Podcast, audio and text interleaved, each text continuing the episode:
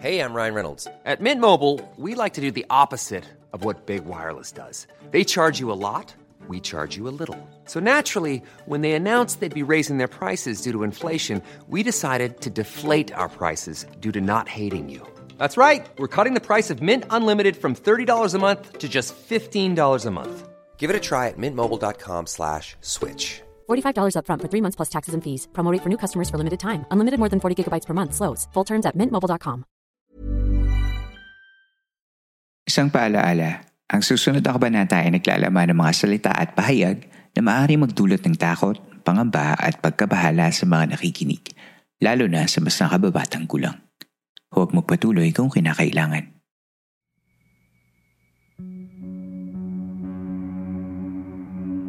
Ito ang mga kwentong bumuo ng ating nakaraan. Mga kwentong unang narinig sa mga liblib na lugar o sa mga pinakatagong bulong-bulungan. Dito ay pag-uusapan natin ang mga kwentong kababalaghan at misteryo na humalo sa kultura, kasaysayan at kamalayan nating mga Pilipino. Ang ating campsite ay isang safe space at bukas para sa lahat ng mga gustong makinig o kahit gusto mo lamang tumahimik at magpahinga. Ako si Earl, ang inyong pong campmaster. At ito ang Philippine Camper Stories.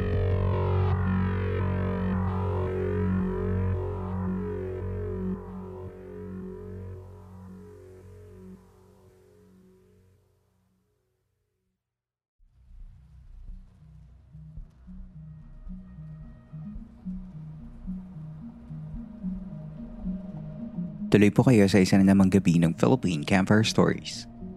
Kumusta ka na? Sana ay napapakinggan mo ang episode nito sa maayos na kalagayan. Kung ito man ang una mong beses na makinig sa ating podcast o isa ka sa mga regular campers na nakikinig kada episode pero hindi pa nakafollow, ay hinihiling ko na sana i-follow mo na ang Philippine Campfire Stories podcast sa Spotify at kung magustuhan mo naman ang episode at ang show na ito ay bigyan mo naman ako ng 5-star rating. Importante ito para sa mga shows na gaya ng Philippine Camper Stories para mas lumawak pa ang audience reach natin at mas marami pang makapakinig ng ating programa. Mas maraming makakapakinig sa atin ay mas maraming support ang makukuha natin para mas magtagal pa ang ating podcast. We are at week 2 of our anniversary month. Nagugustuhan mo ba ang mga episodes natin lately? Tag the show naman kapag nag-post ka para I would know how I'm doing sa ating mga episodes.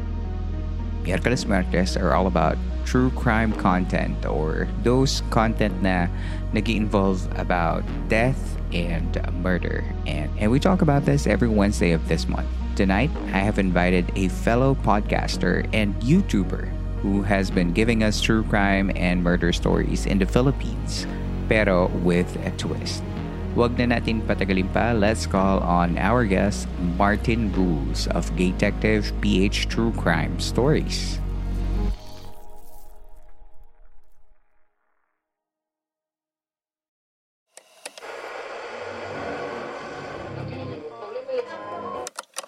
Hello, Martin. Hello. Ayan. Thank you for having Thank you for having me. Ako lang to. Hello, Earl. Hello, compasser. Hello, masayang masaya ako. Nandito ka na. At least, um, naiba Yes, naman, no? Kunin mo na ako. Ayan, for sa mga hindi nakakakilala ah, sa Ooh. iyong podcast, can you uh, tell us a Bakit? Ba't hindi nyo kilala?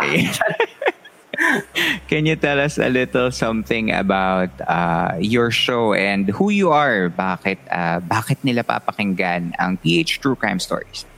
Hello sa mga listeners ng Campfire Stories. My name is Martin or you can call me Tin. I'm your gay detective or doll detective. Doll Tech. Uh, yes. And every Thursday, gumagawa ko ng true crime stories na nangyari sa Philippines or sa Asia habang nagme-makeup. So, uh, Bailey Sarian, PH chapter. Ganon. Pero yon um, Na parang ako- murder, mystery, and makeup, no? Yes. Um, Mm. Nag-start ako nung during pandemic 2020. So, three years na yung ating um, um, YouTube channel. Ah, okay. then, yes. So sa YouTube, sa YouTube ako nag-start. Tapos sabi ko, kailangan natin to i-capitalize. Kailangan mas malaki ang reach natin. So, Kaya uh, nag-podcast. nag-podcast. Ganon. Okay, Um, okay. kasi- Originally YouTube siya. Originally YouTube. Kasi marami din na naka-discover sa sa ginagawa ko, which, is yung PH True Crime Stories. Um, sa Spotify, nakikinig lang sila sa, sa boses ko. Hindi nila alam na nagme-makeup ako habang nagkikwento ng true crime story. Sa Pilipinas. Ayan. Okay, so dalawang avenues pala natin pwede ring maka- makita si si Tin no na nagme-makeup na sa video while uh, Yeah. um, telling us murder stories na based dito sa Philippines. Meron din sa Asia. Meron din Yep. ibang. Correct. Ayan. Ikaw, Earl, kamusta? Namiss? Namiss! Para sa mga hindi nakakaalam kasi, um, I'm a fan of Tin dun, and Japheth dun sa isa nilang Hey. podcast na Two, two Broke uh, Gays. Yeah. Yes. Oo. Ang dami So, ko. ang Actually, daming- ang dami kong ano, ang dami kong pinagagawa sa buhay ko. May uh, sa mga gusto makinig ng mga kabaklaan lang, sa mga chika dump, ganyan, mga Yeah. rant, pwede kayo makinig sa isa ko pang podcast, which is half, ako ay half na host, kasama ko si Japheth doon. Mm-hmm. Um, it's Two Broke Gays uh, sa Spotify or Apple Podcast. Tapos meron din podcast si Japheth kasi marami din siya pinagagawa sa buhay niya. Kung kayo ay nak- gusto niyo ng mga um, erotic podcast, ganyan. Mm, Um, for your listening pleasure. Correct. Um, sa Quickie, um, Quickie PH. Mhm. So, yeah. Ayan. So, yes. Plug. Plug na. Pero syempre, ang focus natin ngayon ay sa'yo at Of yung uh, course. PH True Crime Story. So, um, tell us uh, about why did you create this podcast? Because this is something interesting din. Eh, no? So, napag-merge mo yung, yung love for, for makeup and uh, makeup application.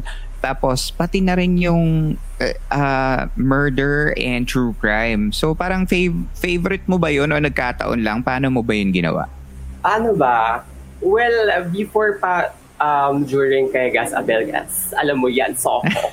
Nagme-makeup Um, ba si Gas Abelgas? Um, ano, no, sorry. Nagme-makeup ba si Gas Abelgas? Hindi, hindi, hindi. Siguro sa mga naging inspiration ko kasi um, Mm. high school ata ako nung nag, na may mga soko na series pa siya. na Mm. nag-air pa sa ABS-CBN. Ano, nakatatakot ako sa boses niya. Tapos tuwing yun na yung show, sabi ko kailangan ko matulog before before mapalabas. Kasi nakakatakot yung boses niya, yung mga dinidiscuss niyang crimes. Tapos eventually, um, nakapakinig ako ng mga true crime na mga podcast like si Stories After Dark, tapos si uh, um, si Glenn and si Gideon Mm. ng Trip Selog. So, lahat sila nag-merge na. And then also si uh, Madam Princess of Darkness, Bailey Sarian. Sabi ko, sa walang gumagawa sa Philippines nung nagtitel ng true crime stories habang nag-makeup. Mostly, parang um, documentary type na may nag-voice over tapos napapakita ng mga random pictures. Sabi ko, why not i-start natin yan? Kasi sabi ko, kulang din yung um, representation ng uh, eh, part ng, ng LGBTQIA plus sa mainstream media dahil mostly, alam mo naman na we're tolerated, not accepted. So, Mhm, sabi ko, gawin natin ito. Sab walang, wala pa nakakagawa nito sa Philippines. Wala so, sabi ko, pa. edi go. Ginawa ko siya. Nag-start ako 2020, May 21, birthday ng mom ko, tsaka ng aking ano, sister na si Clarissa.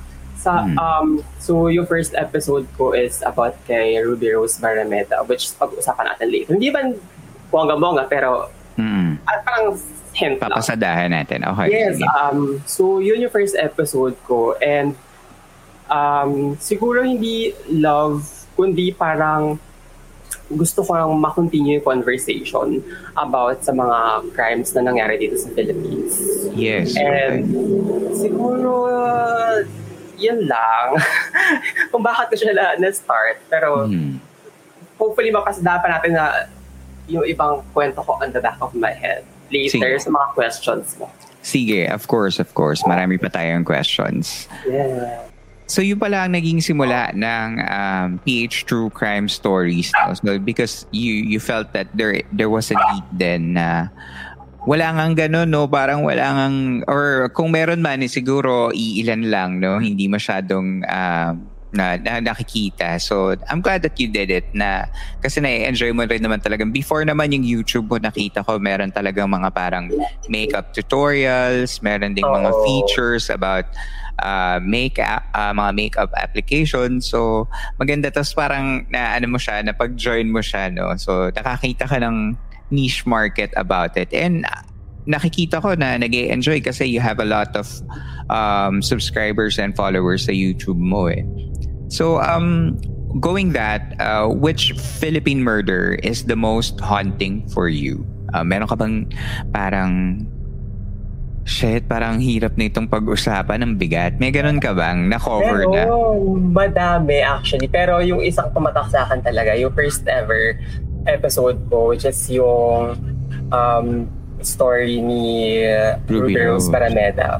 Um, kasi, Para sa hindi nakakaalam, pwede mo ba kaming Yeah. bigyan ng konting um, pasada nung kay Ruby Rose? of course, so sa mga ano, ano lang to, super quick and snippet. Kasi pakinggan nyo yung full episode sa aking YouTube Yes, channel. of course. Ah, search lang um, Detective or PH True Crime Stories. Ano na siya. Um, so si Ruby Rose, um, kapatid siya nung sikat na artista. Rochelle Tapos, Naremeda. Yes. Tapos, naalala ko, high school ata ako nung narinig ko yung balita na sobrang karumal-dumal talaga as in. Sabi ko, hindi ko ma hindi ko ma-attempt na ganun yung ginawa sa kanya. Parang ano yung kasalanan na ginawa niya, bakit niya, ba't niya mag- mag-deserve yung ginawa sa Mm. kanya. So, nakakaloka kasi um, pinatay, akala ko din before nung, nung high school ako, buhay siya nung nilagay siya sa drum. Mhm. Tapos nag-struggle siya doon for for weeks after days before siya mamatay. Tapos kasi nilagay siya drum, tapos nilagyan ng um, steel bar, tapos nilagyan pa ng concrete uh, sa uh, ng cement. Tapos nilagay pa sa dagat ng nabotas. So, sabi ko, oh my God, dapat lagi ako may dalang mga nail cutter or mga nipper para makatakas sa drum na yon. Pero nung nung nag-deep dive ako dun sa case, nilagay pala siya, patay na siya. Pero nakakaloka pa din kasi sa drum nilagay siya na um, patay na siya. Nilagyan yung drum ng semento. Yung drum nilagay sa um, steel bar. Yung steel bar nilagyan ng semento tapos hinulog pa sa dagat. So, girl, bakit hindi natin yung ginagawa sa mga ano, pasistang mga anak? Tsari! Pero yon nakakaloka talaga yung nangyari kay Ruby Rose Paraneda and walang may deserve ng ganon. Nakakaloka. Wait, And, um, Yeah, para kasing yung pagkakapatay kay Ruby Rose Barameda, parang talagang kung hindi mo alam yung nangyari sa kanya, hindi mo na siya makikita, di ba? Truly, Kasi parang intentional na parang ano na talaga siya, parang nilibog na talaga siya sa limot, literal. Correct. Kasi kung hin- paano ba siya natuklasan? Kasi parang Yung- imposible namang lumutang yun kasi ang bigat. Yes, yung project manager nung um, business me- medyo ma, na, na, nahi, nahihirapan. Asawa. Yun. Hindi, yung tito nung asawa niya, Mm. nagsalita na Ah, may umamin. oo, umamin siya, which is napatunayan dahil nilocate niya talaga kung saan tinapon yung body. Mm. Tapos, yung sabi kasi months months before pa patayin si Ruby Rose, plinano na nila yung yung pagpatay. And then yung tatay ng asawa niya hindi nakasuhan kasi sa health, tapos namatay na. And then yung asawa at saka yung ibang accomplice nagtago na. So wala na wala lang nanagot talaga sa sa krimen. Mm. And this is recent history din, no? Yun yung medyo shocking eh. Yung parang medyo... 2014? Oh, Oo, mga nito 2014. lang din siya. Parang, hin- kumbaga, kalat na yung mga uh, security cameras. Parang, you would think na yung mga klaseng, yung gandong klaseng krimen nung mga 60s, 70s, nung parang hindi pa masyadong technologically advanced. Pero, Correct. At saka parang hindi mo isipan na mangyayari to sa Pilipinas. No? Parang, Actually, hindi siya pang hindi siya pang yung uh, mainstream natin na news parang walang ganyan kaya siguro I understand the shock value na Correct. yun ba yung dahilan kung bakit um siya yung napili mong first episode kasi doing a podcast yung first episode is very crucial eh Correct. Actually, siya talaga. Um, wala akong maisip na iba. Um, though, after ko mag-research ng uh, napupuyat sa pagre-research, siya talaga yung ano, siya talaga yung nakapag paano sa akin, um, nakapag traumatize, if Mhm. you will, sa sa nangyari sa kanya. So, Oo nga kasi nagdadala ka pa ka na yun, napa, medyo napapraning ka na parang you you would envision yourself dun sa sitwasyon ng biktima, di ba? Na Totoo, parang, totoo. Tsaka, nung nag-start ako nag, ng true crime, naparaning din talaga ako kasi sabi ko, baka may mga pumasok na mga kung ano-ano dito. Naglalak ako ng gate. Um, Super, super napraning ako. Hindi ako masyadong makatulog. Mga ganun. lagi ka bang may dalang parang ano, um, something of an object that could serve as a weapon? True! Totoo. Mga, ay, um, mga stick, ganyan. Mga ano naman, para mga yantok. Oo, mga Um, mundane basta, object. Hindi hindi naman something na sharp kasi na, Mm. na, na, pero something na ma-defend ko yung sarili ko. Alright. Sasha, sorry. That's okay. Hello, Sasha. Um, okay. So, um, pero medyo na-curious din ako sa'yo, no? Kasi parang your, um, your process is different. Kasi visual, hindi lang din siya podcast, no? It ha- just happens na parang meron din siyang podcast avenue. Ano ba yung mga, ano mo, yung parang mga ah, proseso mo sa pag ah, bibigay ng episode? Um, ah, paano mo, pa, paano, how do you come up with uh, a- an episode, a story to tell? Mm, super long ng um, process ko sa pag-come up ng stories or episode. Kaya hindi rin ako consistent sa weekly uploads. Oh, before, okay. Oo, before nung pandemic nga, sabi ko, sobrang naging, ano ako, um, parang naging, concent ah, hindi, tama, nag, may, may uh, concentration ako sa pag-release ng episode ng True Crime every week. Kasi yung mga episodes ko noon, para mga less than 10 minutes or, or less than 20 minutes actually. So kaya na every week. Tapos, nung nag-ask kasi ako sa mga um, viewers, sa mga nagsusubscribe sa akin, kung ano yung mas preferred nila, longer or shorter version ng true crime. Mas gusto nila longer. So, lalo nagtagal yung pag-process ko ng pag, uh, pag-come up ng episodes. So, siguro masabi ko, at least a week ako nagre-research. Wow, ang bilis Oo, din nun, ah. ma- mabilis na yung four days Mhm. um, sa isang episode. Tapos, one day ako nag-shoot. One day din ako nag-edit. edit. With mga two days. Kaya pag mga 50 to 40 minutes, two days to three days ako nag nag-edit. Kasi medyo ah, Maraming lilinisin. Oo, off-cam. Hindi na off-cam. Pero marami rin mali-mali. marami rin akong mali-mali. So, kaya ang dami kong ini-edit pa. So, kahit cut-to-cut lang yun, medyo matrabaho siya. Mm. Kasi minimake sure ko na ka, after ko kasi mag-research how, habang nag, nagsushoot na, minsan hindi nagme-make sense yung mga ginawa kong um, pagkatahi ng story. Kaya sabi ko, wait, gag- gagawa ko siya ng paraan para mag, mag-make sense, Mhm. na mas madali siyang ma-digest. Kasi ang goal ko parang nakikipag-usap lang sila sa penny nila na about na, Mm. Ay, alam mo ba yung kwento ni Aling Betsy? Mga ganon. Hindi siya something na Ah, okay. super hirap i- Na parang dokumentaryo, na parang kang na, na- nakinig ng eyewitness, gano'n. Correct. So, yun. So, Mm. So that means wala kang script, pero meron kang flow na guide na may, sinusunod. may script ako. ah, okay, Kasi, okay. and then yung script ko pa, ano, yung the way ako magsalita. Kasi nga, mas gusto ko na super, parang, yun nga, parang friend mo lang, um, Hindi ko nga um, nahalata. Akala ko ah, parang ad-lib yun or ano. Oo, kasi mas mas comfortable ako ng ganun siya, yung the, Mm. way, the way ako mag, magsulat ng script. Kasi kapag hindi, magmumukha talaga ang robot.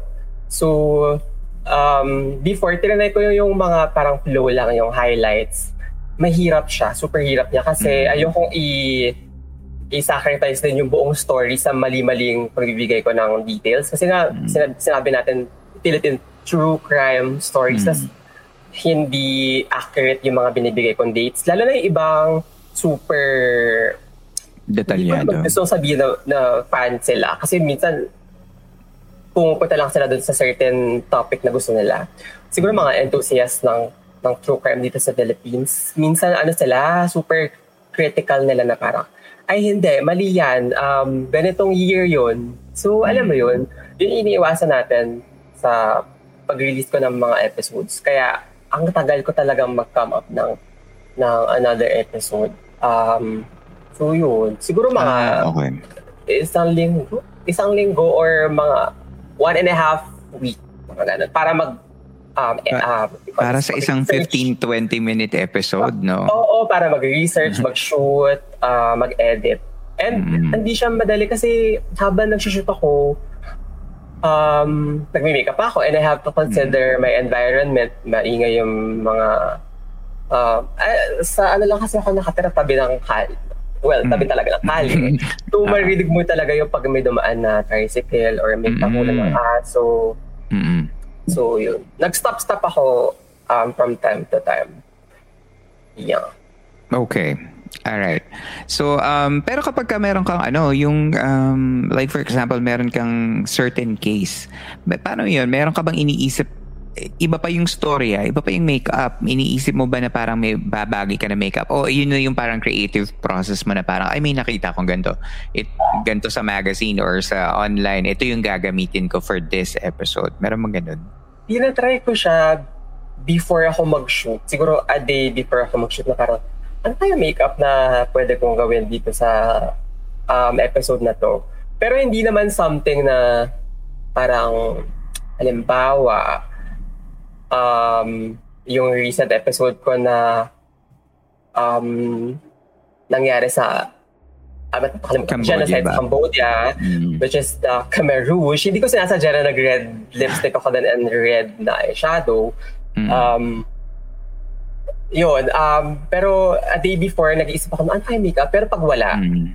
on the spot, nagme-makeup ako ng kung ano lang na mas Maisip. naisip ko na, Oo. oo, na style, of, na style ng makeup. So, Okay. ayun. Kasi kung di nila na alam, syempre kung sa mga hindi nakakilala sa'yo, you're also a makeup artist. Ah, Yeah. meron, ka rin, meron kang sarili Yes. mong business na you do makeup services, di ba? Correct. Yeah. So, ayun, i magpa-plug na naman ako, oo, dito Go, sa, podcast ni Earl. Um, please follow me on Instagram at facecard by 10. Kung gusto niyo akong mag gantong mug, gantong face card, na hindi nagde-decline. na fresh Okay, all day. mag- Correct. Mag, mag-DM lang kayo sa aking um, Instagram account. So yun, Ayan, thank you ayan. so much. sa mga ano yan, Metro Manila listeners, no? Yes. Mm. Correct. Or kung gusto niyo Oh, siyang ilipad. Oh, yun. Kung gusto ko i-fly, Box, deserve. Yes, tama, tama. Ayan, so back to your podcast. Um, how how much oh how do the murder crimes from the Philippines differ from the rest of the world? Kasi meron ka mga crimes na Asian based and but Yes. mostly kino-cover mo is Philippine true crimes, 'di ba? So, uh, meron ka ba nakitang difference based on your observation kung ano ba yung nangyayari sa atin versus sa mga nangyayaring sa mga nakakover mo outside the Philippines? Actually, itong question na to, Earl, ang hirap niya. Kasi I can only speak dito sa nangyari sa Philippines. Ah, mas lapat ako dito sa sa sa Philippines nga so, sa mga news na nangyayari mas mas madali kong ma-digest mas madali kong ma-process compared sa mga crimes na nangyari sa ibang bansa sa Asia or sa ibang parts ng mundo um though uh, interested ako sa mga iba pang true crime stories uh, sa ibang parts ng ng ng mundo nga mas ano mas interested akong talakayin yung dito sa Philippines kasi naalala ko na nag-start ako nung True Crime Asia may mga certain na mga words na mas magagets mo kapag dun ka locally Mm-mm. Um, so ako parang, ah, shit, nahirapan ako. Wala akong friend na Cambodian. So ano ito? So sinesearch ko siya word per word para lang maintindihan. Mm. Kasi wala kang Ah. local context. Hindi Correct. ka taga And doon. Okay. true. Tapos, yun nga, medyo sa on my part, nahihirapan ako mag-release ng episodes na, na nangyari sa na true crime sa Asia kasi nga yun yung ano, yun yung reason ko siguro dahil hindi sa language barrier kasi mostly nung binabasa ko translated na sa English. Pero may mga words sa English na parang halimbawa um uh, shit nakalimutan ko yung sa Cambodia pero may word doon na ay lugar pala yun, hindi pala pangalan. Alam mo yun, mm. mga ganong kasimpleng bagay. Kaya, yun, katulad ng sabi ko kanya, I, I can only speak dun sa, dito sa nangyari sa, sa Philippines kasi nga mas lapat ako. And siguro yun, um, paano ba? Siguro, and ayoko man i-compare kasi lahat ng, ng stories, mga true crime stories ay um, unique in their own ways. Mm. Um, siguro yung sa, sa sa Pinas nga, mas nakaka-relate ako, mas madali ko siyang maintindihan, ma-digest.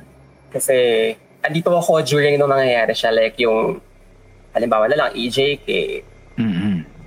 Yeah. May social uh, relevance sa'yo kasi mas, uh, yun. Okay, alright, gets, gets ko yan.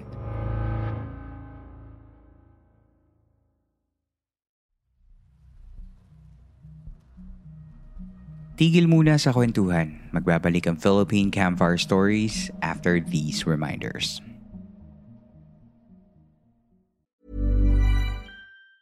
Even on a budget, quality is non-negotiable. That's why Quince is the place to score high-end essentials at 50 to 80% less than similar brands. Get your hands on buttery soft cashmere sweaters from just 60 bucks, Italian leather jackets, and so much more. And the best part about Quince, they exclusively partner with factories committed to safe, ethical and responsible manufacturing. Elevate your style without the elevated price tag with Quince. Go to quince.com/upgrade for free shipping and 365-day returns.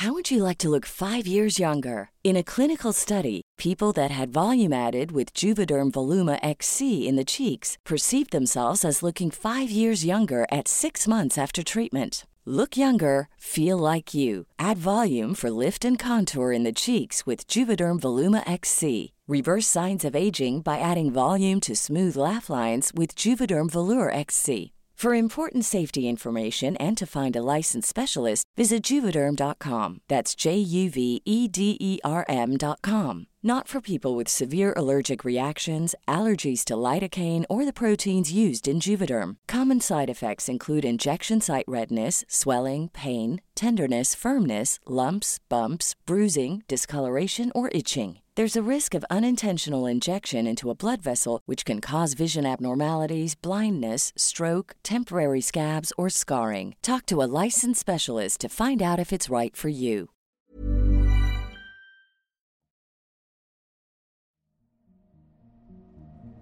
Sa pagbabalik ng Philippine Campfire Stories.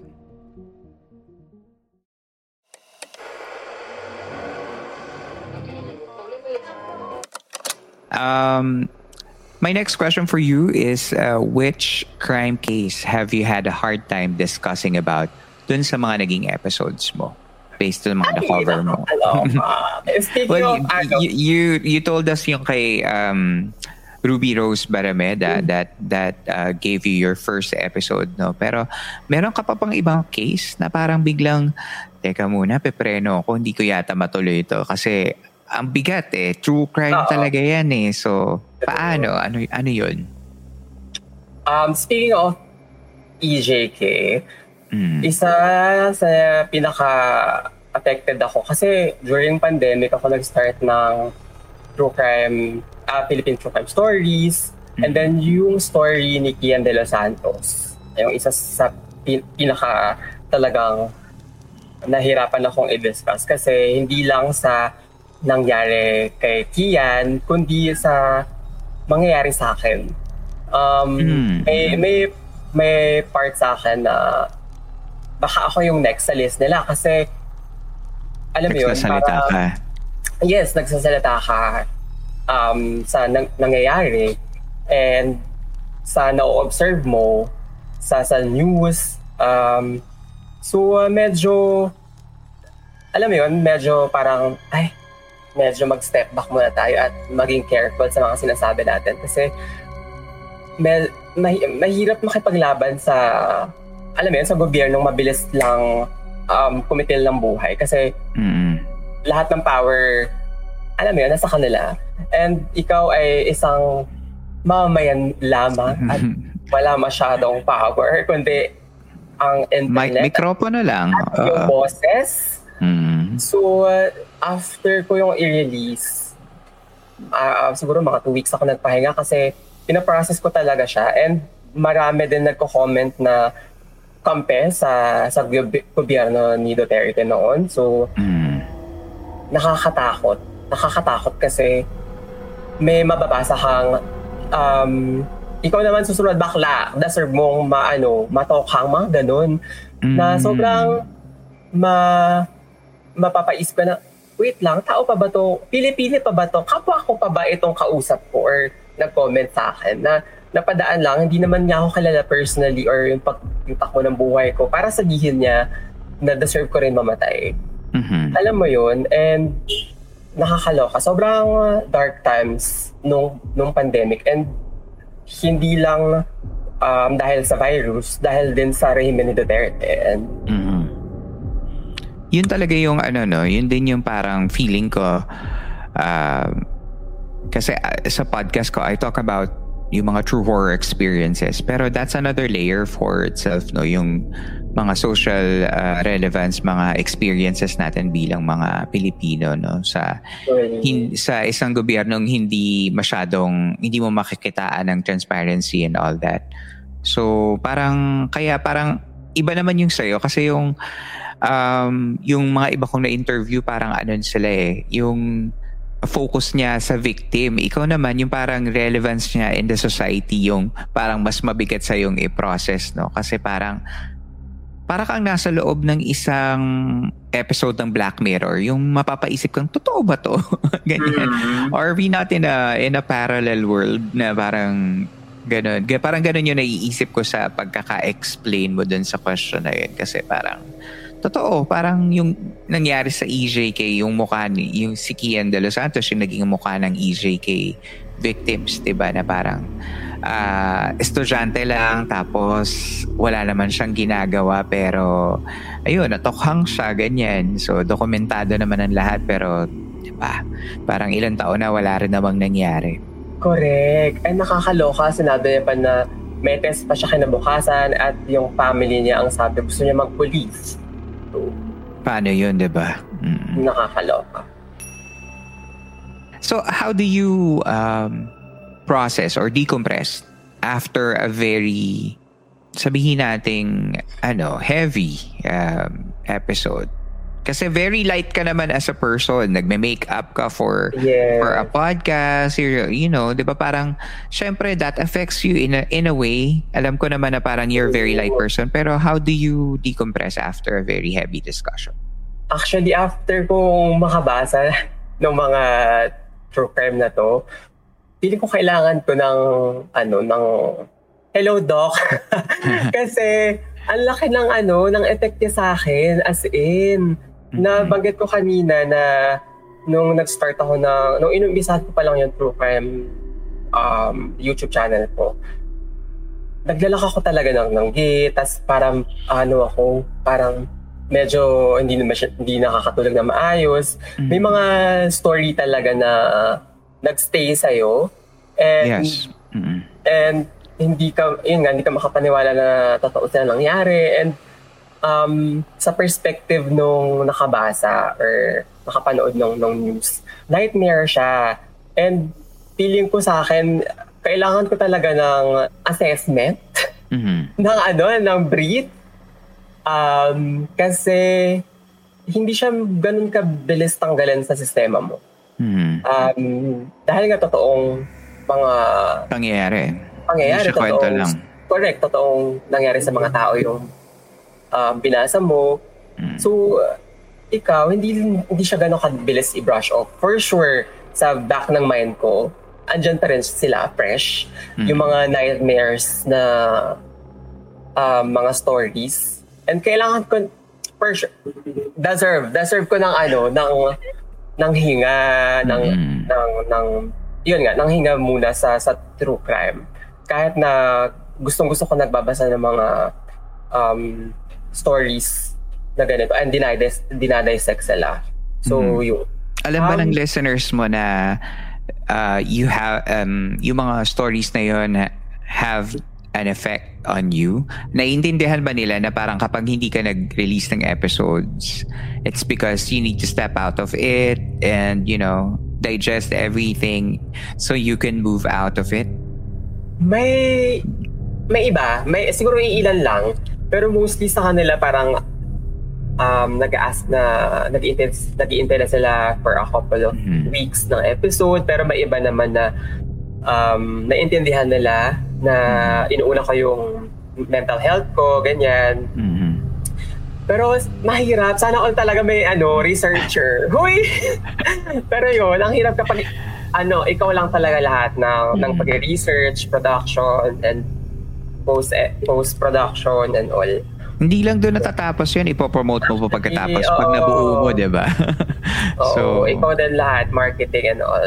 Yes. So, So, ayan. yun. So, mga kapag ka na, nakakarinig ng mga uh, mga listeners, ganyan po yung content creation. Parang it's a whole process altogether. Hindi hindi madali. Unless na nga lang na parang, alam mo yun, it naturally comes out of you. Hindi, you don't have to create it. Parang kung video mo lang yung sarili mo doing something, ganyan. True, true. Ayan. So yun.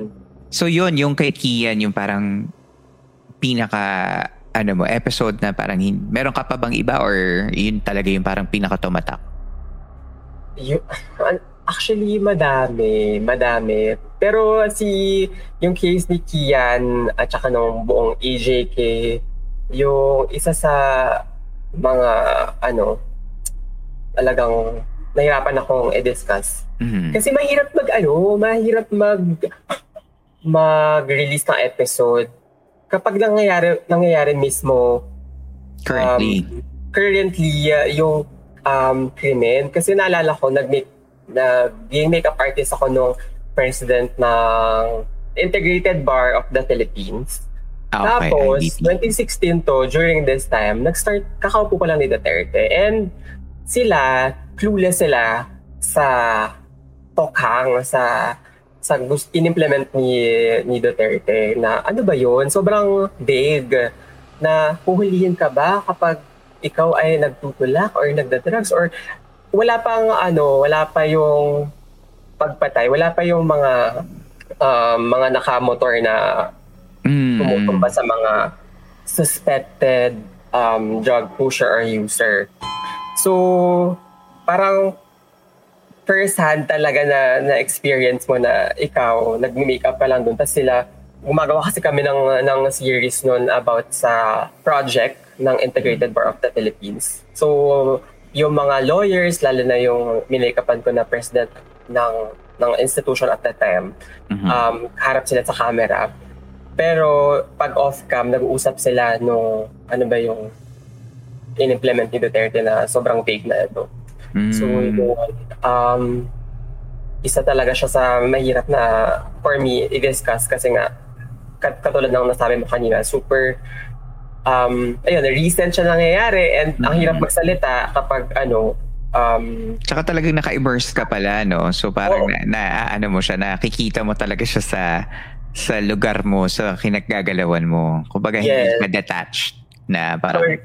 hindi ka, Correct. katulad ko, na hindi ka nasa labas ka ng bansa, ganyan, pinag-uusapan mo lang yung nasa news, ganyan. Ikaw, talagang nandyan ka.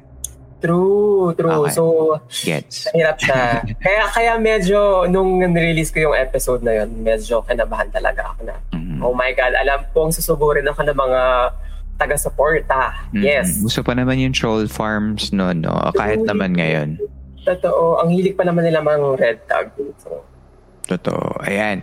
So, um, um, another question is, ito galing to sa isang camper na um, hiningin ko ng tulong si Ian. Sabi niya, how do you feel in knowing that there is a following in this genre? That there are people who enjoy listening sa mga graphic descriptions about crimes. Do you um, describe the the crimes committed itself during an episode? Like, Dude, Sinasabi mo ba kung paano pinatay? Yes. So, super descriptive actually ng pagkakakwento ko. And I hope may mga trigger ko. warning, no? Bago. Na, oo, oo, lagi naman ako may trigger warning sa sa umpisa. And, ayun, um, paano ba? Medyo na, ano, ano ko sa question na to kasi, um, gets naman na, ano, na may following, tapos may mga taong nagko-consume nung true crime na nirelease mo or ng, ng content na ginawa mo. Pero, para sa akin, hindi siya enough kasi nagiging echo chamber lang. Um, Mhm. nagiging echo chamber lang tayo. Like, for example, ito nga, um, may following, halimbawa ako, yung Philippine True Crime Stories. Wala, yun lang siya. Hanggang doon lang siya. Mhm. Um, hindi, lagi ko kasi sinasabi every after ng, ng episode ko na um, i-continue yung conversation kasi hindi nagtatapos yung story after mong makinig or after kong i-tell yung story kasi dapat nagko-continue siya sa sa friends nyo, sa family, sa um, malalayong relatives. Um, para alam mo yun um, for example si yung mga political prisoners nawawala pa rin na mga activists, mga IP Cordillera, Cordillera IP um, indigenous um, activists. Activist? Si Bozo. Yes, uh, tsaka si... Uh, nakalimutan ko isa. Pero yon um, nawawala pa rin sila. Kaya mahalaga para sa akin na hindi lang tayo maging echo chamber na nakikinig lang kayo or after na episode um, ay mag-iintay kayo ng susunod na content or i-share niya lang. Hindi siya enough kasi may mga crimes na nag-exist Mhm. sa after na episodes ko. So uh, Yes. dapat hindi lang natin siya kinukonsume kundi um, nagsisik tayo ng ng justice lalo na dun nga sa mga nabanggit kong uh, political prisoners Hmm. kanina na Are you talking about sila wala rin. Kapuyan? Tama ba ako? Si Bazu? Bazu at saka si Dexter. De- si Bazu Jesus, din yeah. at si Dexter Kapuyan. Hanggang Ayun. nawawala pa sila. Mm. Nakakaloka. Na-cover mo na ba yun, yung episode eh? Hindi, hindi pa actually. Kasi Medyo- current. Oo, oo, mahirap mag, mag, ano ba to? Mag ipon ng mga um, details kapag current kasi Ongoing. mostly hindi ako nag may isa may isa akong diniscuss na super current yung Magwad Sisters pero siguro yun na yung last ang hirap mag gather ng ng um, On- ongoing details. case. Oo, kapag recent, ah, kaya mas mas okay sa akin kapag ah, matagal na siyang nangyari. May diniscuss ako noon sa YouTube channel ko which is si Sherilyn Kadapan and si Karen Empeño. Mga activists din sila. Nawawala sila since ano pa, um, ay shit, sorry. Nawawala sila since Recent Okay, lang. well- basta. hindi matagal na um, Gloria ata. Mm. Gloria Time Pass. So, mga ano sila, mga activists din ah, para sa nakikipaglaban para sa karapatan ng mga magsasaka. Tapos nawala, nawala sila, silang dalawa. And Mm. yun yung yun yung gusto ko sabihin na hindi enough yung uh, following or nakikinig kasi we have to continue the conversation na parang asa na ba sila magsik tayo ng ng ng justice manggangalampag tayo ng mga institusyon na dapat kalampagan para hanapin tong mga um, individual na ito na gumagawa lang naman ng um, Nag, very- ano, oo, nagtanong lang. lang. Oo. correct um, Nagsalita lang. Nawala na. True true so Okay. uh, hi That's good kasi parang may social relevance yung podcast and yung YouTube mo na parang it uh, hindi lang siya natatapos na nagkwento ka. Kumbaga parang nagpapaalala ka din sa mga tao na parang, teka nga, nasa na nga ba? Ang bilis pa naman natin makalimot bilang mga Pilipino. So parang, my God um, so parang at least kapag na nandun siya sa ah, platform mo, 'di ba? Parang naaalala nila na parang ay teka nga pala, meron nga palang case na ganyan na parang hindi na pala napag-usapan. Ganyan. Na parang bakit nga ba siya nawala? Ano nga bang dahilan?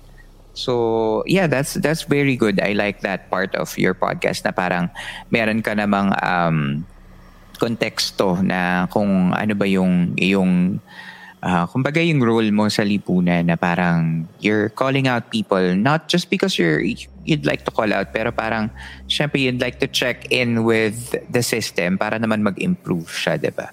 Mm. Yeah. So um But how do you feel like uh, parang for example may mga tao na parang nag enjoy dun sa pakinggan ka na yung tungkol sa mga gory details ganyan. Hindi ka ba natatakot na parang you're kind oh. of encouraging um violence? Alam mo, so far wala pa naman nag so far wala pa naman ako na-receive ng mga comments or mga messages, mga DMs na ay na-enjoy ko yung ano yung gory uh, details Red no flag. episode ko last week so more wala wala namang ganun mostly na receive ko na parang ang pretty niyo po asa na po yung next episode so ako naman parang I thank you so much for ano for watching or supporting mm-hmm. yung aking podcast pero kung may ganun man na parang nagusto nila yung grim na mm-hmm. details baka ako mismo yung mga call out sa kanila na mm-hmm. girl No. hindi hindi iyon yung hindi yun yung point. Oo, pero may mostly may nanga-attack pa actually sa akin na parang mm. bakit may ganito kang sinamang details? So hindi ka man lang nag uh, trigger warning ganyan ganyan. Girl, nanood ka ba talaga? Kasi sa umpisa ko pa lang may trigger warning na. Pero yun. Um, uh, okay, okay. As a bar, you, you, you can't please everyone naman talaga. You can't true, please true. Everyone.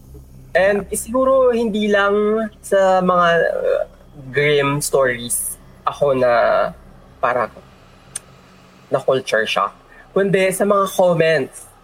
Mm. Comments ng mga netizen na parang hindi ko naman kayo kilala. Bakit grabe kayo maka-atake sa akin? Kinikwento ko lang naman yung totoong nangyari. Bakit parang ako yung may sala? Nakakaloka tong mga to. Parang hindi ikaw yung pumatay. ad hominem na yung attack nila sa akin na halimbawa meron akong episode tungkol sa mga atrocities during the um, Marcos era, yung ah, um, uh, during no martial law.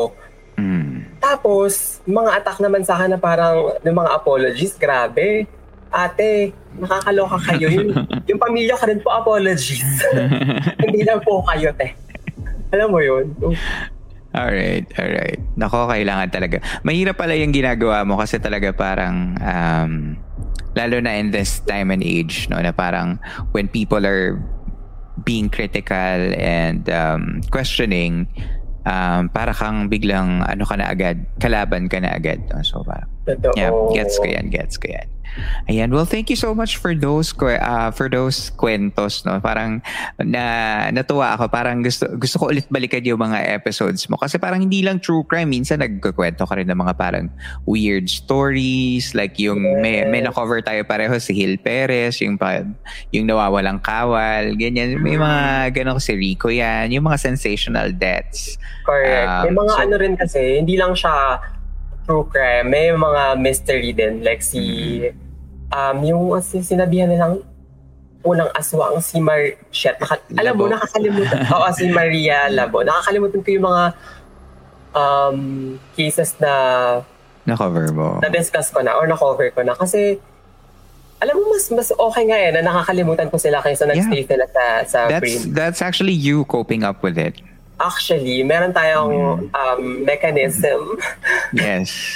na kalimutan sila. Pero, Nagiging goldfish ka. like, sabi, like sabi ko nga kanina na um, at the back of my head, andyan pa rin sila and kailangan ko ng mm. matinding intervention para yes. medyo mag-heal ako sa mga um, malalang mga story na ito. No, that's that's actually you um parang trying to cope with the with the content that you produce kasi parang syempre kung nasa iyo lang lahat yan ang bigat yan eh, 'di ba? Parang it's it's a burden. So parang super. Yeah, I get it. And I'm sure yung mga listeners natin would totally get it if um you suppress the the bad, the dark and the the grim para lang at least you can move on with life. Tao ka rin naman, hindi ka naman hindi ka naman ano lang, 'di ba, content creator. So, yeah, that's Correct. That's very understandable. Um, message mo na lang sa ating mga listeners and uh, if you want to invite them para sa makinig sa PH True Crime Stories and sa YouTube mo sa yung channel. Yes, ayan. So sa mga listeners ng Philippine Campfire, Campfire Stories, um, pwede kayo makinig sa akin. Meron din akong podcast which is yung Gay Detective, PH True Crime Stories, or manood sa aking YouTube channel. At mag-subscribe na din. Malapit na tayo mag-10K. It's Martin Rules or just search Philippine True Crime Stories sa YouTube. Mm-hmm. Um, ang dami ko episodes. Um, though hindi pa ako nakapag-upload ulit. Mhm. Pero hopefully makapag-film na. Ganyan. Um, so yun. Baka, baka next week. Baka next week meron na tayong uh, bagong episode. Okay, that's good. That's good to know. Um, yung and also invite them dun sa other podcast and your um, uh, your uh, makeup services as well. Baka may mga nakikinig na mga taga. Ta, saan ka ba nila? Saan ba? Saan ka ba madalas? Nahihiya. Nahihiya. Okay. Um, saan ka ba naglalalagi? Diyan lang sa tabi-tabi, makikita niyo ako.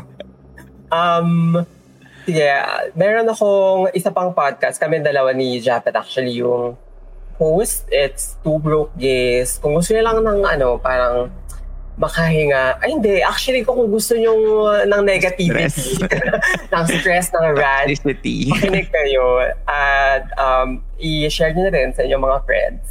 Kasi medyo catty kami ni Jatet doon. Then nag-release kami ng aming mga negativity sa katawan.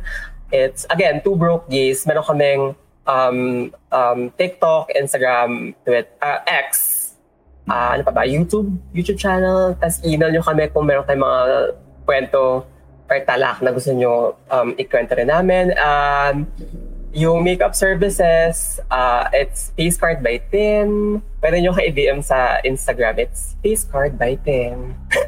Um, so kung gusto nyo na mga look na fresh lang for wedding, events, you can book me. Mag-DM lang kayo sa aking Instagram. It's Fa- Face Card by Tim. That's all. Ayan. So, very accessible si Martin Rules. Parang kahit saan talaga, merong, merong Martin Rules para sa'yo. Correct. Minaximize talaga natin yung ano social media. Ewan ko na lang talaga. Nakakalok. Ayan. Maraming maraming salamat, uh, Tin, sa pagpunta mo dito sa campsite and for being part of the Philippine Camper Stories.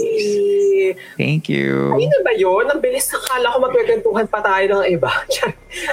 Ikaw naman ang pagkwentuhan natin. Or,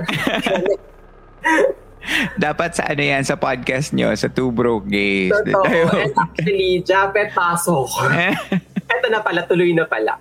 Pero yun, thank you so much uh, for having me, Earl. Kasi parang, Yes. ano ba, first na podcaster talaga nag-invite sa akin para mag-conduct ng interview about sa um, ginagawa ko. So, sobrang na-appreciate ko. Ayan, deserve. Kailangan talaga natin yan. Ayan, so mga listeners uh, ng Philippine Camper Stories, go ahead and uh, check out uh, PH True Crime Stories, Gay Detective featuring Martin Rules. Thank you, Yes. Tin. Thank you.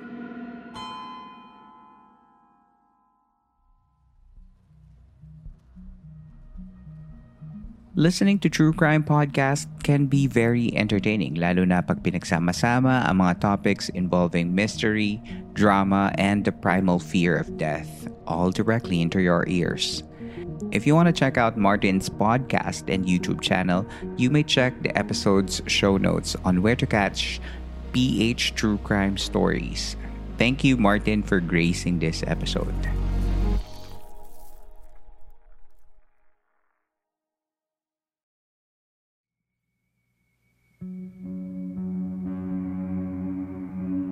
Dito na po nagtatapos ang ating kwento. Pagkatapos ng episode na ito ay pwede kang sumali sa kwentuhan by going to Spotify Q&A portion ng episode na ito. Doon, nagsashare kami ng mga kasama nating campers ng kani-kanilang mga thoughts about the episode. Just remember to be kind whenever you share your thoughts dahil ang podcast na ito ay mananatiling safe space for everyone. Kung gusto mo naman supportahan ang show by giving monetary tips, you can do that by joining our Patreon and Coffee. Yan yung mga sites kung saan naglalagay ako ng mga extra content for the podcast listeners when I can.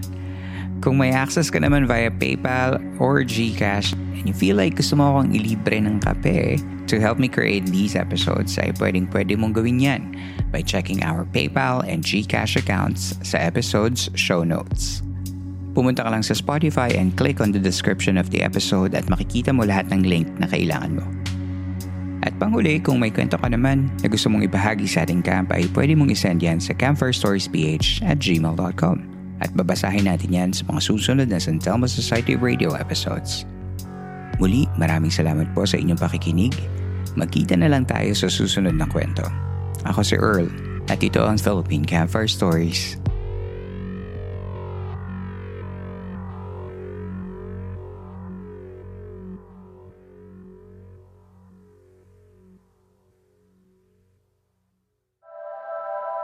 This podcast may be based on true events, with names, characters, and incidents that are either products of the creator's imagination or used fictitiously. Any similarity to real individuals or events is coincidental. Even when we're on a budget, we still deserve nice things. Quince is a place to scoop up stunning high end goods for 50 to 80% less than similar brands. They have buttery soft cashmere sweaters starting at $50, luxurious Italian leather bags, and so much more. Plus, Quince only works with factories that use safe, ethical, and responsible manufacturing. Get the high-end goods you'll love without the high price tag with Quince. Go to quince.com/style for free shipping and 365-day returns.